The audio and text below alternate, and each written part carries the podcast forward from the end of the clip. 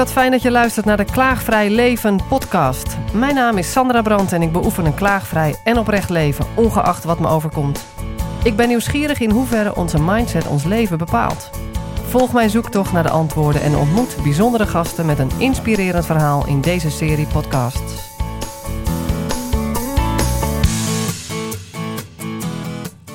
Weet je, het is de kunst om jezelf helemaal ten volle uit te zijn. En hoe doe je dat? Ja, trouw blijven aan jezelf. Dat was de vorige keer al een themaatje met Thijs Lindhout. Als je vooral bezig bent met een ander niet teleur te stellen, dan kun je niet trouw blijven aan jezelf.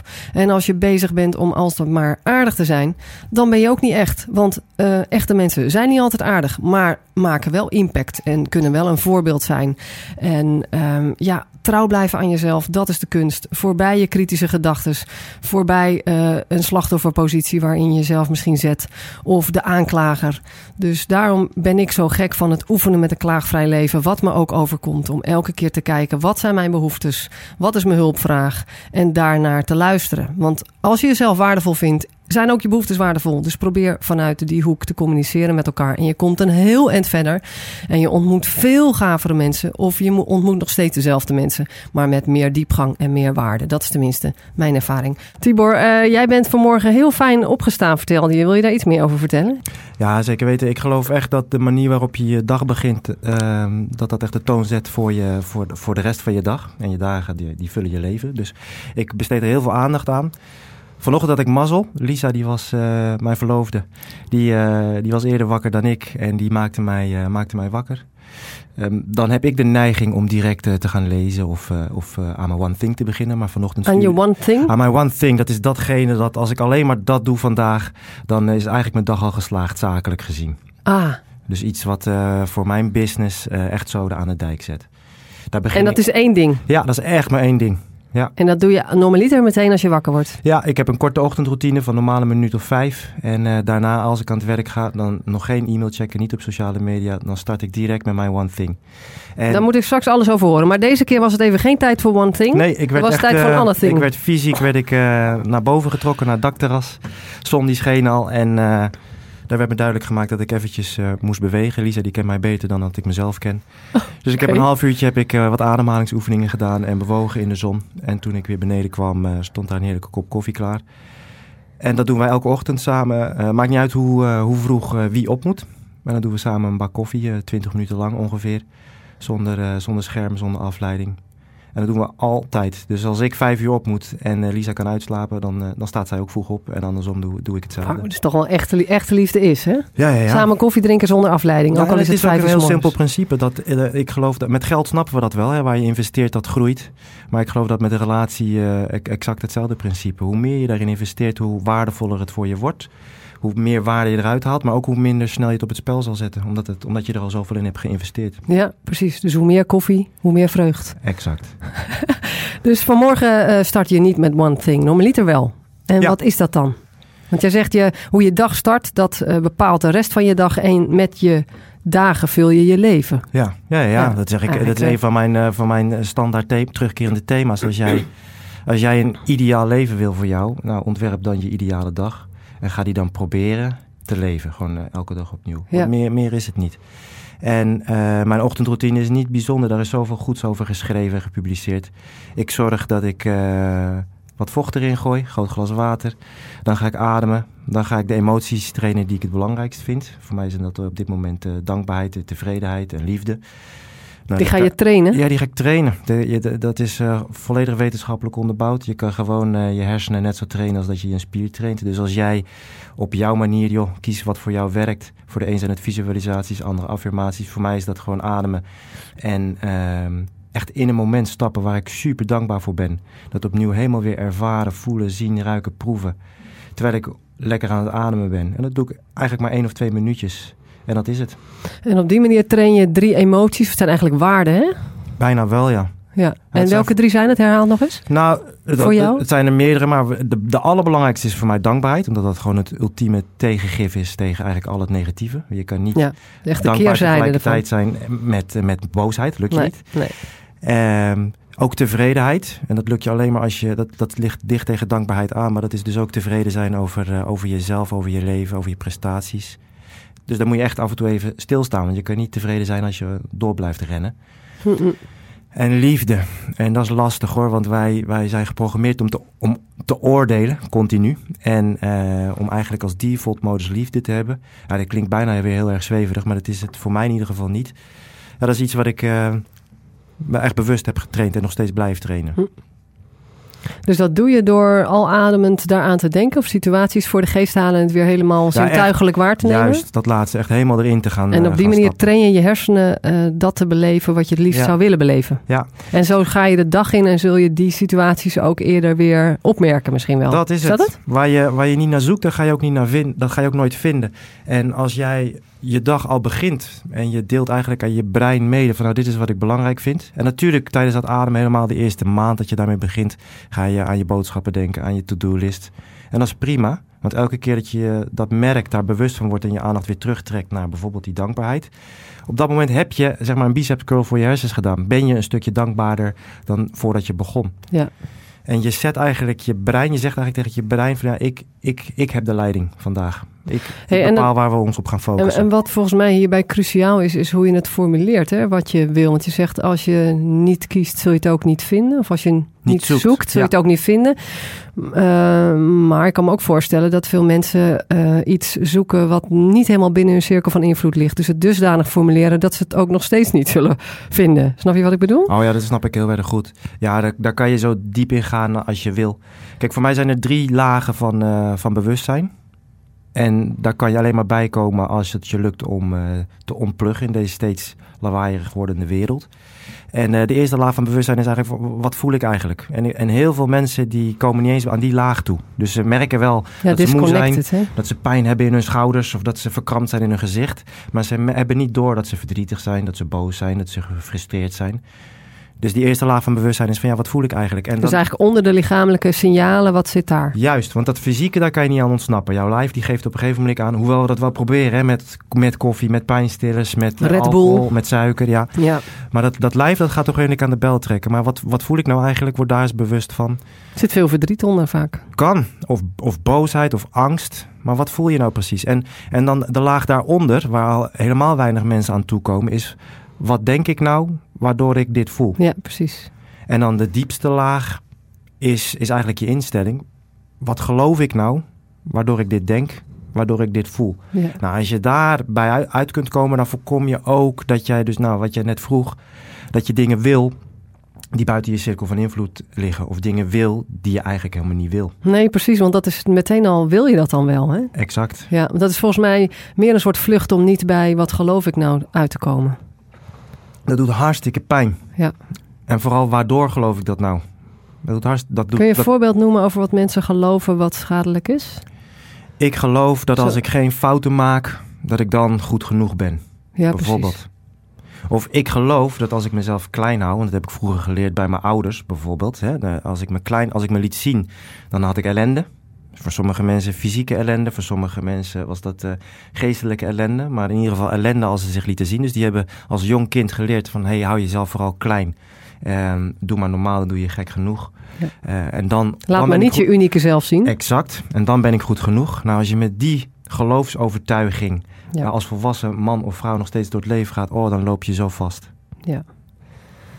Zo, dit is volgens mij heel herkenbaar voor velen. Maar die willen er misschien ook niet aan. Nee, Dat klopt, ja. Het is een keuze. Ik was afgelopen week bij een klant van mij voor werkplekonderzoek. Of eigenlijk, ik doe coaching met mensen die lichamelijke klachten hebben op het werk. Ja. En daar zie je dat ook. Dus die hebben wel de signalen van hun lijf, maar zijn vooral disconnected geraakt met hun hele wensen of behoeftes daaronder. En durven er eigenlijk ook niet naar te kijken. Omdat ze zo trouw zijn, zeggen te zijn aan hun baas. En aan de klanten en aan de uren die ze moeten maken. Ja. Maar helemaal niet meer in lijn met wat ze eigenlijk van binnen roepen. Hè? Exact, in lijn. Ja. En dat als je uit lijn bent, dat zorgt voor uitlijnpijn, zoals ik dat noem. Ja. En je wil inderdaad fysiek ook echt. Ja. Aan alle kanten. Hey, vertel eens wat over de muziek die je hebt gekozen. Want we hebben geluisterd naar als eerste. Lucas Graham, 7 Years. Ja. Ik geloof dat alles kan en dat alles een prijs heeft. Maar vooral dat eigenlijk als je uitzoomt, dat alles er ook helemaal niet toe doet. Dat niks ertoe doet. Als je naar het grotere geheel kijkt. Dat over 50 jaar na jouw dood niemand meer weet wie jij was en wat je hebt gedaan. En ik geloof, en dat bedoel ik positief. Want als jij omarmt dat alles kan, dat alles een prijs heeft en dat niks ertoe doet, dan creëert dat heel veel ruimte voor zingeving. Want dan zie je dus, nou eigenlijk doet het niks ertoe. Want ja, ik ga dood en iedereen waarvan ik hou, die gaat dood. Dus eigenlijk maakt het allemaal niet zoveel uit. Dus maar ja, dat lijkt bijna voeding voor depressieve modus. Dat zou het kunnen, dus er komt een belangrijke toevoeging aan toe. Maar ja, ik loop hier, als ik even mazzel heb, misschien wel in 90 jaar rond in totaal. Niks doet ertoe, dus laat ik zin gaan geven. Hè. Heel vaak zit in de Nederlandse taal de oplossing al in de taal zelf. Zin moet je geven. Per definitie heeft niks zin. Je moet zin geven. Het antwoord zit in onze taal. En als jij gelooft dat alles belangrijk is, maar ook als je gelooft dat alles kan, zonder dat je een prijs hoeft te betalen, dan raak je dus continu gefrustreerd. Uitgeput. Opgebrand, want dat kan niet. Dus als je omarmt... En dat het een prijs heeft, sorry dat ik je onderbreek, maar dat bedoel je mee dat je offers hebt te brengen. Als je ergens voor kiest, dan kan je niet het andere doen. Zoiets?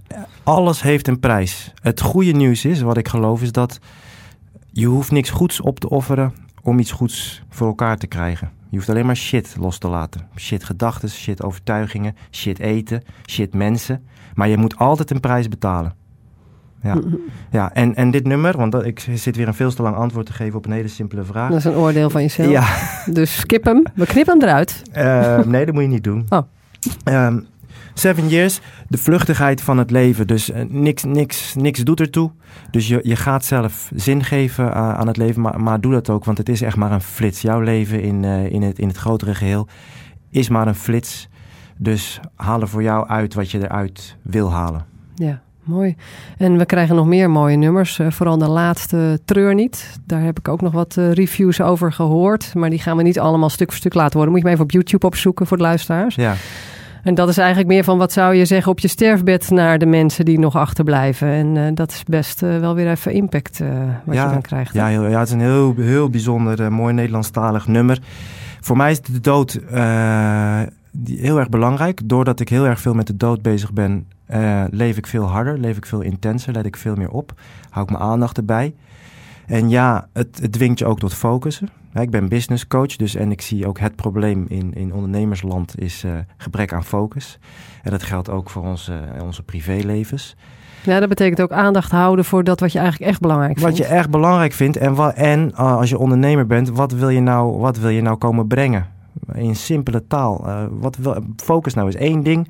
Wat wordt jouw footprint? Wat wordt jouw nalatenschap? En ten tweede, dit is een oefening die ik eigenlijk elke avond doe. Als ik in bed ga liggen, dan stel ik mezelf de vraag, stel dat ik niet meer wakker word morgenochtend. Was het dan goed? Want het is altijd kloten als je doodgaat, in ieder geval voor mij. Maar als ik daaraan denk, dan heb ik er absoluut geen zin in.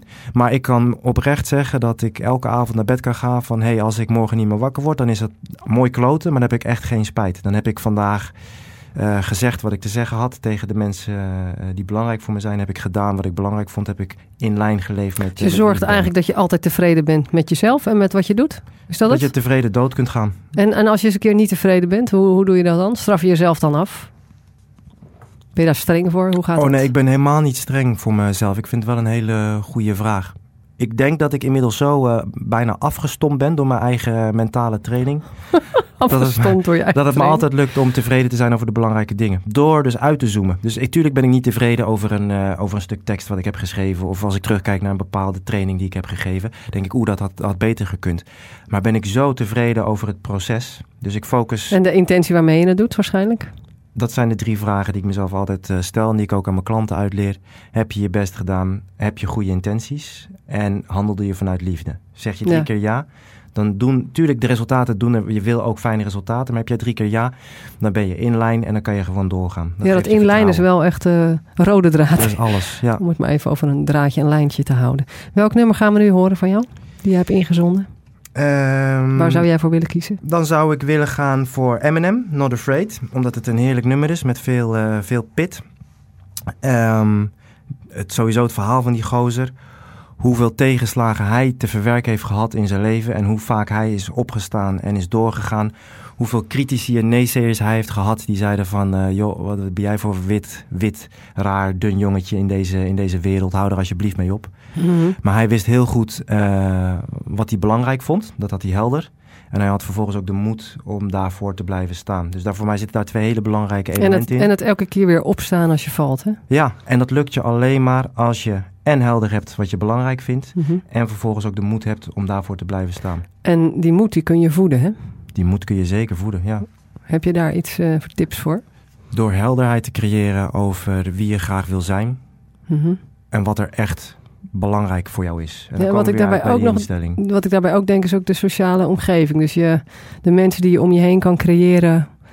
die daar ook supportive in zijn. Dus die misschien verder zijn dan jij daarin, in dat proces. Die jou daarin kunnen supporten. Ik geloof dat het essentieel is, je omgeving. Ik geloof dat moed maar op één plek te vinden is. En dat is...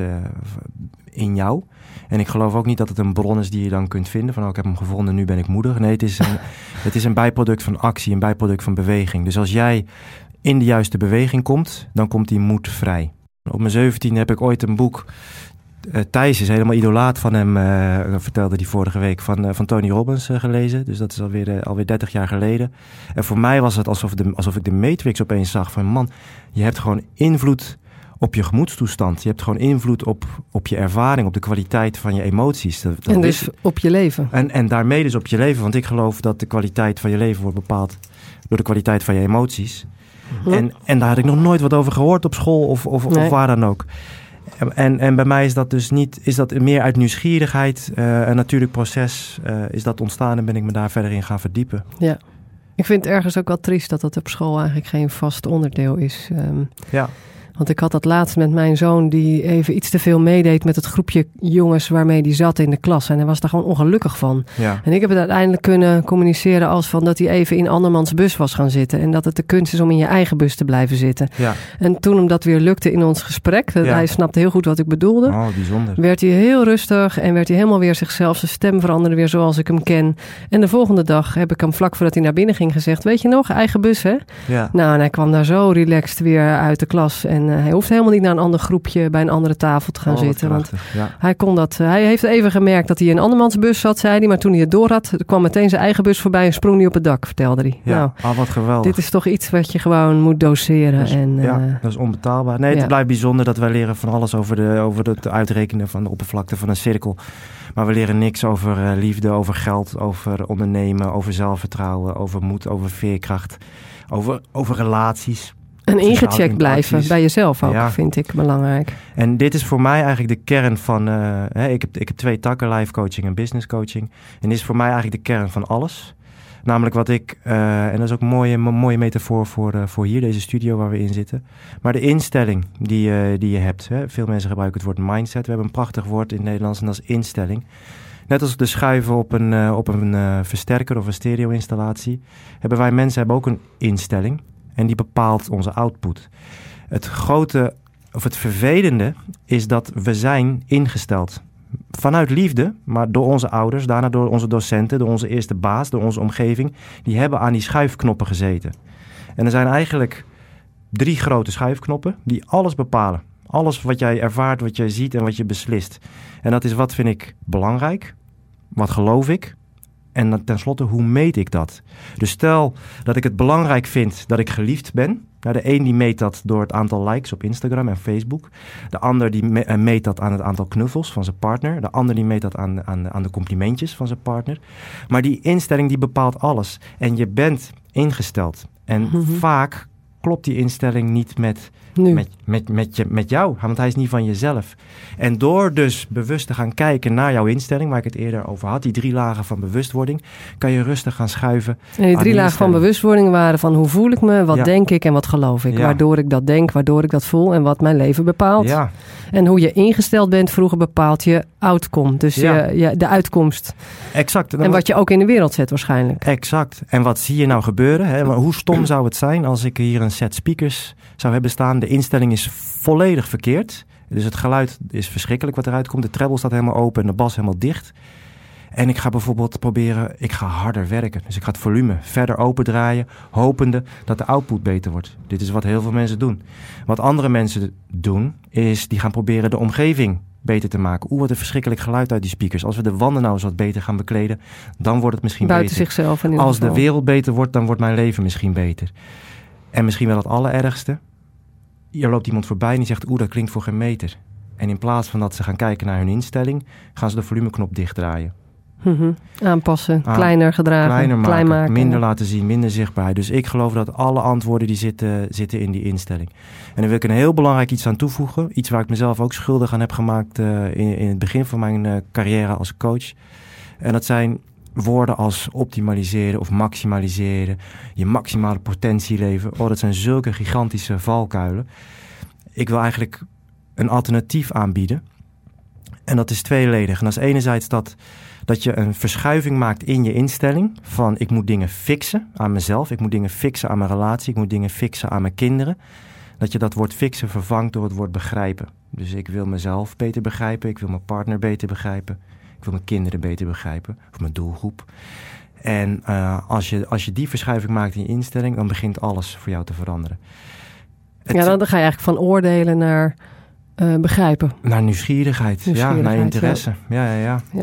En in fixen, daar zit dus ook al ingebakken dat er dus iets niet goed is. Nee, precies. En dat merk je, dat mensen heel vaak hoe-vragen stellen. Hoe kan ik, er is iets niet goed, hoe kom ik van wat nu niet goed is naar hoe het zou moeten zijn. Ja, je bent dus weer aan het vergelijken hoe het zou moeten zijn, dat jij niet aan voldoet en dat geeft ontevredenheid. Exact. Ja. Terwijl als jij in plaats van fixen je focust op begrijpen, dan ga je wie-vragen stellen. En ik geloof dat daar alle belangrijke antwoorden zijn. Ja, wat ik ook gemerkt heb in mijn leven, zodra je vragen gaat stellen, gewoon in jezelf, dan gaat je onbewuste en bewuste vanzelf aan de slag. Klopt. En dan is het essentieel dat je de goede kwaliteit vragen stelt. Want de kwaliteit van je vragen bepaalt ook de kwaliteit van je antwoorden. Zeker. Dus als jij vraagt, hoe komt het toch dat ik altijd pech heb? Ja, hoe komt het dat ik geen liefde kan vinden? Ja, je krijgt een antwoord op die vraag. Ja. Dus stel goede vragen. En ik denk dat Simon Sinek's boek van Always Start With Why, super populair.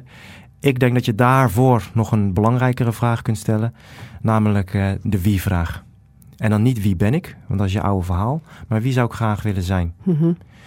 En daarvoor staat een mooi filmpje op jouw blog, op Tibor.nl. Klopt. Daar staat een filmpje van jou over wie je graag zou willen zijn. Weet je hoe die heet nog uit je hoofd? Hoe heb je hem genoemd? Volgens mij is het een niet zo charmante titel, shitstreepjes scoren. Nee, dat was een ander. Oh, is dat een ander? Ja, dat is ook een hele goeie.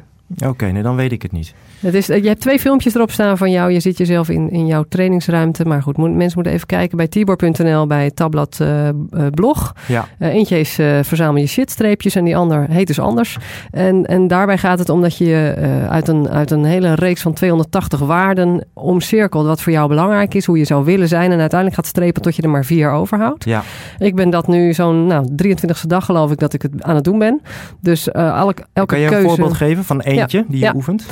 Ik ben er 4 aan het oefenen. Vurig, in essentie, in contact met essentie. Ja. Productief en succesvol. Okay. Voorbeeld, we liepen op de kermis tijdens Koninginnedag. We hadden al een paar kleine dingetjes gedaan voor de jongste. De sfeer was niet zo gezellig in het gezin. We lopen langs het reuzenrad waar we nog nooit in geweest zijn. En mijn partner had geen zin meer om nog iets daar te doen. Wilde zo snel mogelijk van de kermis af. Last van de herrie enzovoort. Je kent het wel, op een kermis heb je er soms genoeg van. En normaliter zou ik ook afdruipen, terwijl ik op zich wel zin had. En toen dacht ik vurig, in contact met de essentie. De essentie is dat we ons weer goed voelen in het gezin. Ja. Productief, dus ga er wat aan doen. En succesvol, het gaat lukken. Ja. Waarop ik veel krachtiger heb gezegd, hoe zou het zijn als we hier wel in gaan? Wat mij betreft gaan we wel in het reuzenrad. Ja. En vervolgens hebben we kaartjes gekocht en iedereen was gelukkig. En dat was het gesprek van de hele dag. Ook voor onze 3-jarige die dat voor het eerst deed.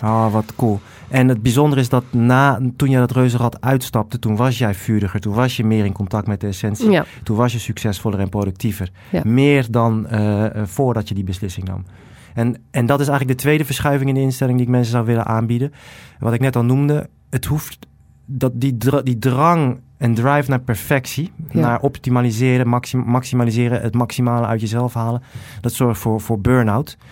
Terwijl het bijzonder is als wij bijvoorbeeld, we gaan Spaans oefenen. We hebben een les gehad en we gaan een conversatie doen met een Spanjaard en we gaan oefenen. Of je bent op salsa les gegaan en je gaat naar een oefenavond toe en je gaat met iemand oefenen. Dan ga je niet dat gesprek aan met die Spanjaard. Oké, ik moet dit maximaliseren. Ik moet dit optimaliseren. Ik moet hier het maximale uithalen. De beste versie van mezelf worden. Ik moet hier de beste versie. Ik mag geen fouten maken. En zo ga je ook niet die dans in met die ander op de dansvloer. Nee, je gaat daar waarschijnlijk in met de mindset. Oh, gaaf. Ik ga oefenen. En als ik foutjes maak, dan ga ik daarvan leren. En daarna ben ik waarschijnlijk beter. En ik ga dit ook blijven doen. En dat werkt ook. En daardoor blijven we oefenen. En daardoor leren wij talen. Daarom leren wij dansen. Oké, en in essentie was je dan wel van plan om het te optimaliseren. Wat jij ook zegt. Dat je steeds makkelijker vanuit je hart gewoon leeft. En dat is ook ergens een wens om dat te doen. Dus dat is wel de drive. Ja, misschien is het semantiek. Maar ik denk dat het woord groeien. Ik wil groeien. En ik wil genieten. Mm-hmm. Dus ik ga dansen. In mijn geval, precies. Ik ga dansen met Lise, waardoor ik ga groeien. Maar ik ga er ook voor zorgen dat ik ervan geniet. Ja, waardoor je al niet meer jezelf kan afstraffen, want dat hoort niet bij genieten. Exact. En wat zie je nou in het leven? Dan laten we die hele oefenmindset, die laten we opeens los. Dan moet opeens alles perfect en dan moeten we opeens alles maximaliseren. Zie je het op exact dezelfde manier. Dus kies wie je wil zijn. En daarna moet je dat niet zijn. Nee, daarna ga je het oefenen. En sommige dagen, dan gaat het heel erg goed. Ja. Sommige dagen voer je een gesprek in Spaans en maak je bijna geen foutjes. Sommige dagen, dan ben je het eventjes helemaal kwijt. Maar doordat je hebt geoefend, ben je gegroeid. En als je dan ook nog zorgt dat je geniet van het proces, precies. Dan heb je de hoofdprijs.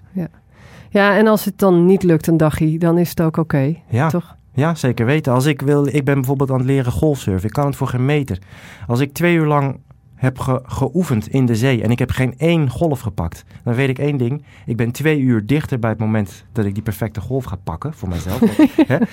dan voordat ik ging oefenen. Dus het gaat niet om het resultaat, het en dat gaat is echt weer om het proces. Voor mij interpreteer ik dat als weer het opstaan als je zelf denkt dat je gevallen bent. Hè? Want dit is ook zo'n dingetje, ben je dan gevallen? Als het niet lukt, is dat dan vallen? Maar het voelt zo misschien als je net begint in dit proces dat het niet gelukt is, dat je gevallen bent. En wat ga je meten? Focus elke keer dat je op gaat staan.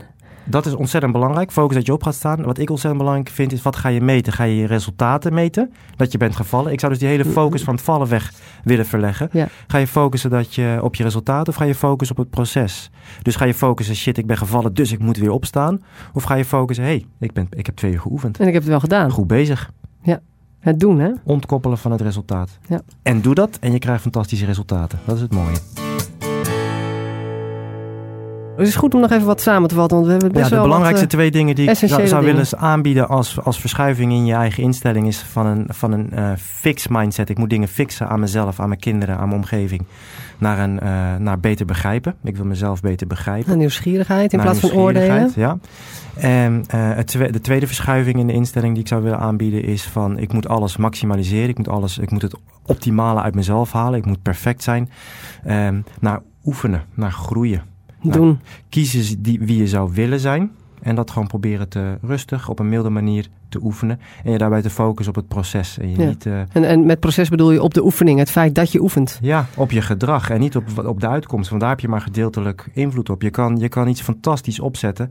En dan shit happens. Dat kan gebeuren. Over shit gesproken. Je had het over shitstreepjes verzamelen. Kun je daar iets meer over? Ik heb het filmpje gezien op je website, dus ik snap waar het over gaat. Maar... Ja, shitstreepjes. Alles in je leven wordt uiteindelijk bepaald door je gedrag. Dus als jij de beste personal trainer hebt, je hebt de beste fitnessapparatuur, je hebt het beste trainingsschema en je gaat naar de bakker, je koopt een zak stroopwafels en die druk je allemaal naar binnen. Dan is het dat gedrag wat je resultaat bepaalt. Niet al die randzaken eromheen. Dus je leven wordt bepaald door de keuzes die je maakt. Maar ook door dingen die jou overkomen. Ja, dat is dus, die hebben invloed. Die dingen die je overkomen. Wat de doorslaggevende factor is, en dat bewijst de geschiedenis, is hoe je daarop reageert. Mm-hmm. En dat is makkelijk praten. Dat heeft weer te maken met je instelling. En je komt continu terug op je instelling. Je instelling bepaalt de keuzes die je maakt. En zoals je ingesteld bent, zeg je ook, vanuit vroeger uit. En daarom is het zo belangrijk dat je die instelling eens tegen het licht gaat houden. En dat je eens gaat schuiven aan die knoppen, totdat je opeens het geluid wat er uit die luidsprekers komt, dat je dat opeens beter begint te bevallen. Want dan ben je waarschijnlijk in lijn. Dan is het jouw instelling. En ik geloof dat je op elk moment kan je kiezen uit 3 opties. Als je de supermarkt inloopt, als je thuis komt, als je aan je werkdag begint, als je een bepaalde gedachte hebt. Je hebt 3 opties. De eerste is, ik ga nu iets doen wat in lijn is met wie ik zou willen zijn. Optie 2 is, ik ga nu iets doen wat men van mij verwacht. En optie 3 is, ik ga iets doen wat comfortabel is. En wat je ziet is dat vaak mensen kiezen voor optie 2 en 3. Voldoen aan de verwachtingen van anderen. Of pijn vermijden en voor comfort kiezen. Dan reageer je vanuit angst en niet vanuit liefde. Juist. Dan kan je niet 3 keer ja beantwoorden op de 3 vragen. Doe ik mijn best, heb ik goede intenties en handel ik vanuit liefde. En het kromme is, ik noem dat de pijnparadox, dat doordat wij zo geprogrammeerd zijn met ons 2 miljoen jaar oude brein om pijn te vermijden ten koste van alles, ja, dan kan je jezelf dus de vraag stellen, wat zijn dan precies die kosten? Want stel nou dat al het moois, al het duurzame geluk, al het duurzame plezier verstopt zit achter een dun laagje pijn. En jij gaat door het leven om pijn te vermijden ten koste van alles. En zo creëren wij eigenlijk onze eigen comfortabele valkuil. Wij kiezen voor korte termijn fijn, korte termijn comfortabel en daardoor eindigen we in lange termijn pijn. En als je moedig bent, als je in lijn bent, als je instelling juist is, dan is het makkelijker om te kiezen voor korte termijn pijn. Niet korte termijn lijden, maar korte termijn pijn en lange termijn fijn. En dat is even door de angst heen en het gevoel wat je daarbij hebt, maar wel doorzetten. Ja, en door de angst heen wordt makkelijk als je instelling klopt. Want als je instelling fout is, waardoor jij continu bang bent. Als jouw instelling bijvoorbeeld is, alles wat ik doe moet perfect zijn. Ik mag geen negatieve opmerkingen krijgen. Als dat jouw instelling is, man, dan heb je zoveel angst. Dan kan je bijna niet doorheen beuken. Dus ik blijf terugkomen. Ga eens naar je instelling kijken. Wat vind je belangrijk? Wat geloof je? Ja, en hoe meet je dat? En ik noem het ook met zachte kracht. Want dat er doorheen beuken, daar heb je lef voor nodig. Dat klinkt ook harder. Terwijl als je meer moed hebt, ja. Dat voelt voor mij anders. Dan ben je meer in lijn met je eigen kracht die gewoon zacht is, waar je helemaal niet voor hoeft te beuken. Exact. En wat jij ook zegt, het wordt zuiverder. Ik merk ook dat mijn stem zuiverder wordt als ik meer in lijn spreek. En dat de woorden die eruit komen ook meer horen bij dat moment en kloppen. Is ook ontzettend logisch, want lichaam en geest zijn onlosmakelijk met elkaar verbonden. Het is onmogelijk om je mondhoeken volledig omhoog te duwen. Dus de grootste glimlach op te zetten die je kunt maken. En aan iets negatiefs te denken. Aan iets verschrikkelijk verdrietigs te denken. Op het moment dat jij het gevoel hebt dat het je is gelukt, dan zijn je mondhoeken alweer naar beneden. Wat bedoel je als laatste? Als jij het gevoel hebt van ik lach nu en ik denk aan iets heel erg verdrietigs. En je zou in de spiegel kijken, dan zou je zien dat je helemaal niet meer aan het lachen bent. Nee, dus dat gaat niet samen. Nee. Maar waarom zeg je dat? Omdat lichaam en geest zijn onlosmakelijk met elkaar verbonden. Dus als jij in je kop in lijn bent, als jouw kop en jouw hart en je buik in lijn zijn. Ja, dat bedoel je. Dan ga je dat merken aan je stem, dan ga je dat merken aan je houding, aan je totale fysiologie. Ja. En ik geloof... Ja, en ik kreeg ook een... Sorry. Nee, ga vertel. Nou, ik kreeg ook nog een tip van iemand. Ik had een folder geschreven voor mijn teambuildingsactiviteit. En liet het eerst even iemand lezen. En die zei, jij bent iemand die vanuit gevoel communiceert. Ja. En je probeert het nu zakelijk te maken. Dat geeft een disbalans in de tekst. En dat vond ik zo tof dat ze dat zei. Want dat heb ik meteen in mijn hele dagelijks leven gegoten. Van, je kan gewoon praten zoals jij... praat vanuit je echte hart. En dan is het zo meer in balans en dan komt het zo krachtiger en ook zelfs mooier. De stem verandert ook. Wat jij daar hebt toegepast is in plaats van proberen te fixen. Ja, ik ben heel erg gevoelig, maar dit is een flyer en ik moet zakelijk, dus ik ga mezelf fixen. En wat je daarna bent gaan doen is je bent jezelf beter gaan begrijpen. Ik vind het verhaal van de Toren van Pisa zo prachtig. De Italianen proberen al honderden jaren... hebben ze geprobeerd om dat ding recht te krijgen. Ja. Want het was een schande voor het Italiaanse volk. Hè. Dat leek net of ze niet konden bouwen. Dat is er nooit gelukt. Dat ding dat staat hartstikke scheef. Inmiddels zijn de werktuigbouwkundigen zo ver dat het kan. De techniek is er. Maar nu zegt de overheid opeens... nee, alsjeblieft laat dat ding scheef staan. Ja, dat scheelt een hoop inkomsten. Want wat zorgt inderdaad voor miljoenen aan toeristen en aan inkomsten... die toren. En waarom? Omdat die zo mooi is? Nee, omdat die scheef staat. Juist dat. Daarnaast staat een gebouw wat kaarsrecht is, wat even oud is. Maar niemand weet helemaal wat voor perfect, gebouw dat is. Maar niemand weet moet je voorstellen wat er was gebeurd als het ze gelukt was om die toren recht te zetten. Nou, en precies dat doen heel veel mensen. Ze proberen hun Toren van Pisa recht te zetten. Terwijl omarm hem nou dat die scheef staat en versterk het juist. Dus als jij een gevoelig persoon bent, dan zeggen wij in het Westen vaak, ja, je bent heel gevoelig, dat is goed, maar word even wat meer rationeel. Terwijl de goede reactie... Even to the point. Ja, of kom even to the point. Terwijl de goede reactie zou zijn, wat gaaf. Jij bent dus blijkbaar ontzettend...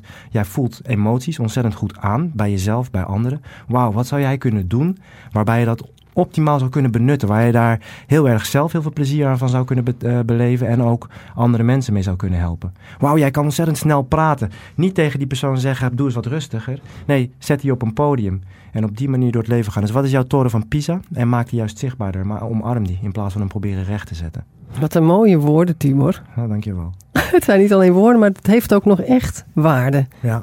Ik zou je nog een tweede uur kunnen kunnen vragen, wat mij betreft. Maar ja, we hebben nog wel eventjes. Dus kunnen we. Ja, ik wou ook nog eventjes samenvatten dat je leven wordt een heel groot deel bepaald over wat je doet, hè, wat je kiest. Ja.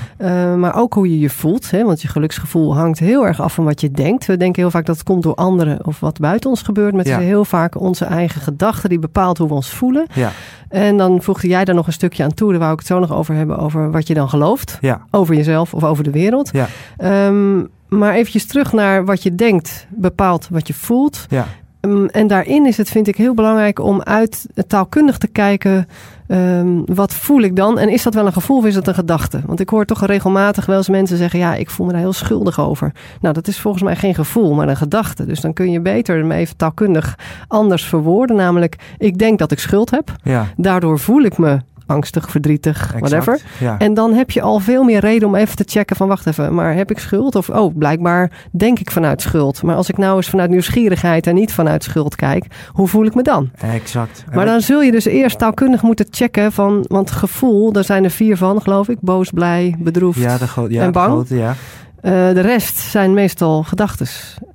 Maar als je hem formuleert vanuit gevoel, alsof het een gevoel is, zo ja, ik voel me nou schuldig. Of ik voel dat het gewoon achter mijn rug om wordt besloten. Ja. Dan is het alsof dat een vaststaand feit is dat je er niks meer aan kan doen. Terwijl als je weet dat het je gedachte is, dan heb je alweer meer te onderzoeken. Ja, nou ja, dit is hem exact. Wat jij nu net hebt gedaan is die 3 stappen doorlopen. Dus je bent gaan kijken, wat denk ik nou precies? Wat voel ik nou precies? En klopt dat dan wel? En waardoor komt dat? Wat denk ik dan? En dan kom je toch weer uit bij die overtuiging. Wat geloof ik dan? Waardoor ik dat denk. En, het is vaak wel moeilijker om te vinden. Hè? Het is ontzettend moeilijk. Maar alleen al het besluit dat je daarna op zoek gaat, gaat je al helpen. Net als dat links niet kan bestaan zonder rechts. Of goed niet kan bestaan zonder slecht. Zo kan ook niet een mooi uitzicht bestaan zonder goed inzicht. Dus als jij wil dat je uitzicht gaat verbeteren, dan zou je ook meer aandacht moeten besteden aan je inzicht. En dat is gewoon al genoeg. Door af en toe momenten in te bouwen en jezelf die vragen te stellen. En naar binnen te kijken. Want daar zit alles, joh. Ja, heb je wel ontdekt de afgelopen jaren. Ja, zeker weten. Echte ervaringsdeskundige. Ja, ik heb het zelf ervaren, maar ik merk ook dat het heel goed overdraagbaar is aan de mensen waarmee ik werk. Ja, tof. Ga van die externe oriëntatie naar een interne oriëntatie. Ja. Zonder een zweverig persoon te worden met een gewaad bij een waterval die de hele dag visualisatie zit te doen, want we wonen in het Westen. Dus je wil dat inzicht wel combineren met keiharde actie. Ja. Alleen dan actie. Stoppen, kijken, leren, weer in beweging komen en op die manier door het leven gaan. Ja.